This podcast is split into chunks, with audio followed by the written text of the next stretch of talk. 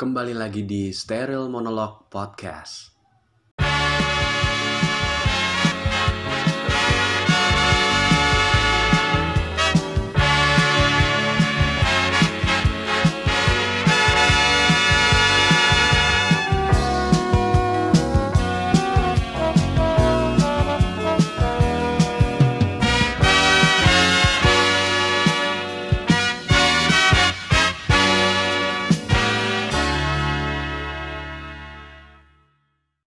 Entah kenapa gue pengen banget ngebahas ini perihal masalah human trafficking atau perdagangan manusia, di mana uh, manusia-manusia bebal ke tulang ini dulu tuh pengen uh, banyak banget yang memang banyak istilah kayak misalnya jablay, wanita malam, kupu-kupu malam, lagunya Noah, lagunya Peter Pan.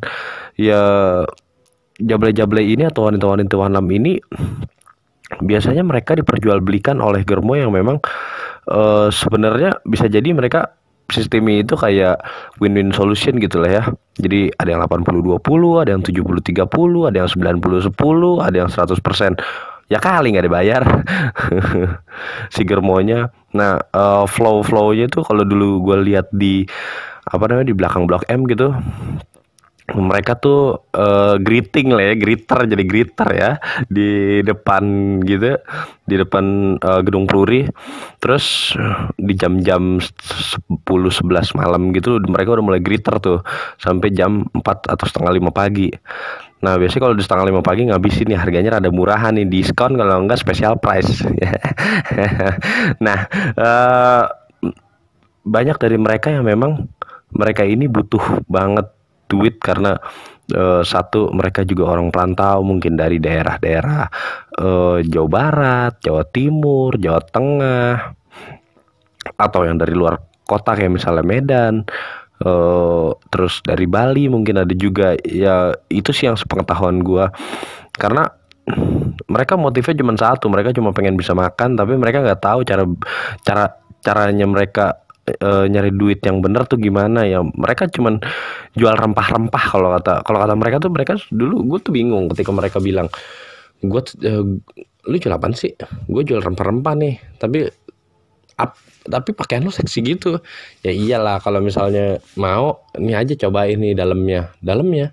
Nah, gue beraga polos gitu, padahal oh paham gue. Jadinya istilahnya itu ya mereka memperhalus itu aja. Dan kadang suka ada yang tainya begini nih, e, ketika kita duduk, misalnya duduk dekat dia, dekat dia nih, kadang dia nyolot gitu, eh ngapain lu sini? Terus santai gitu, pakai rok, rokoknya rokomil, terus kadang pakainya kalau nggak Nestlé dulu, Nestlé baru keluar tuh gitu, ah, ama kalau nggak ini e, rokoknya itu, kalau sekarang mungkin E C kali ya, nggak mungkin filter juga, ya pokoknya rokok-rokok tipis gitulah.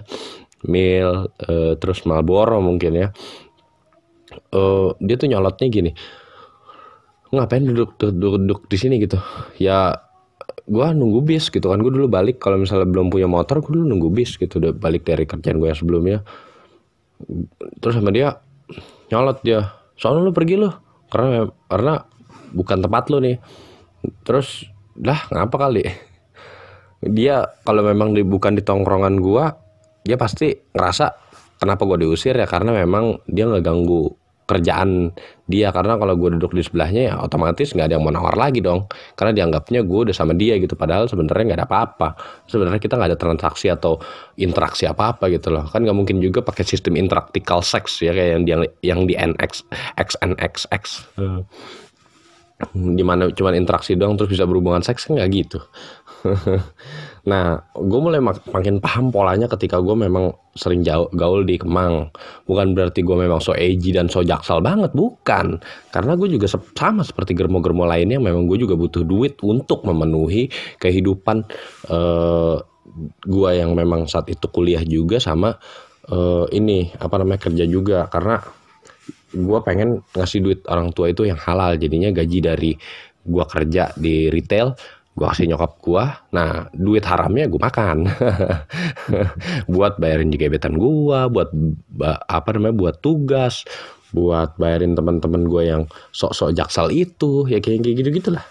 Jadinya bahkan sampai gue dulu uh, sempat apa namanya sempat pulang ke rumah, sempat nggak pulang ke rumah, jadi uh, kayak ngekos di kosan Unpam, cuman gue sering balik gitu loh. Jadi yang penting gue bisa bayar aja, sama gue kadang tinggal sama perempuan, kadang tinggal sama laki-laki, karena ya ini aja gue karena karena pengen ngelihat gaya hidup anak-anak anak-anak uh, Pamulang, anak-anak sama Jakarta Selatan gitu, Jakarta pinggiran gitu.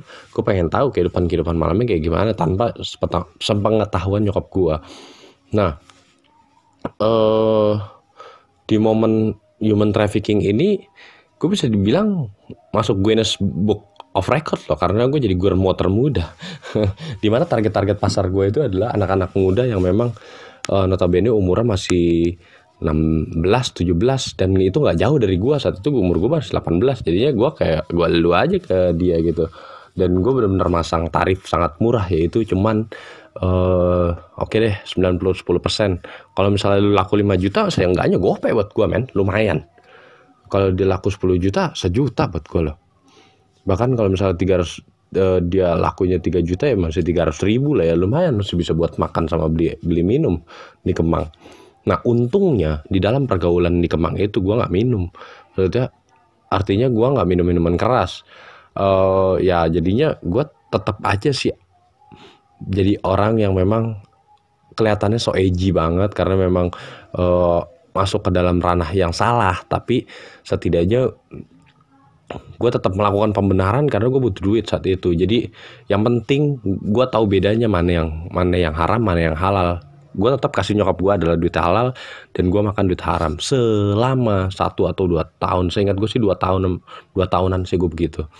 Dan uh, gue sadar gue salah, dan gue kadang masih aneh aja gitu. Kayak dulu mereka tuh melakukan melakukan perdagangan orang itu, atau memang mereka menjual dirinya sendiri itu melalui uh, broadcast by grupnya gitu. Terus ada juga yang memang uh, dulu kan masih B B ya, jadinya ya udah sebar nomor aja gitu, terus ya udah gritter gritter manual, atau memang nongkrong di dalam Kemang.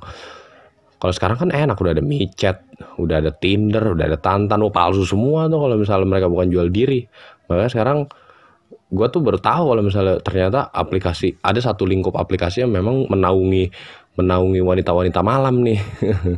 Nah sama halnya seperti Love for Sale, Love for Sale yang gue tonton di uh, di apa namanya di film itu, gue ngeliat Della Dartian itu keren banget, bahwa memang dia menggunakan ah maksudnya dia sebagai uh, si apa ya bilangnya ya, kayak kayak ya kalau Della Dartian adalah memang bukan pemilik ya, tapi lebih kayak ya udah gue gue membernya di situ. Nah, uh, atau memang gue gue adalah uh, karakter di dalam di, di dalam di dalam aplikasi itu. Nah, sedangkan si Gading sama gue lupa Gading siapa namanya, Mas Broto. Mas Broto itu film selesai ya. Pokoknya Gading Martin sama Adipati Dolken yang di Love for Sale dua.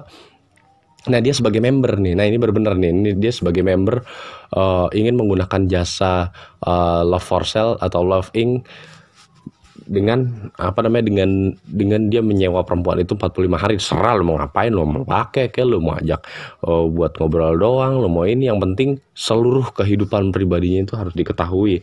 Nah si konteks Arini ini tuh sama seperti uh, wanita-wanita malam yang dulu pernah gue kenal, cuman memang gak sedetail itu sih. Ini keren sih maksud gue film Love for Sale ini, cuma kan secara konsep sama ya, dia tetap jual diri dan terserah dia mau diapain aja gitu loh. Dulu mungkin kalau misalnya udah ada aplikasi kayak gitu, uh, kayak menyewa orang secara secara lu mau diapain aja, di B D S M mungkin juga kayaknya sih banyak banget yang pakai sih. Dan jasa itu kepake banget sih buat orang-orang yang jomblo-jomblo pengen ikut kondangan tapi umurnya udah empat puluh lebih, udah buat tanah loh. Ya download aja Love Inc sekarang, coba cari tuh di deep web.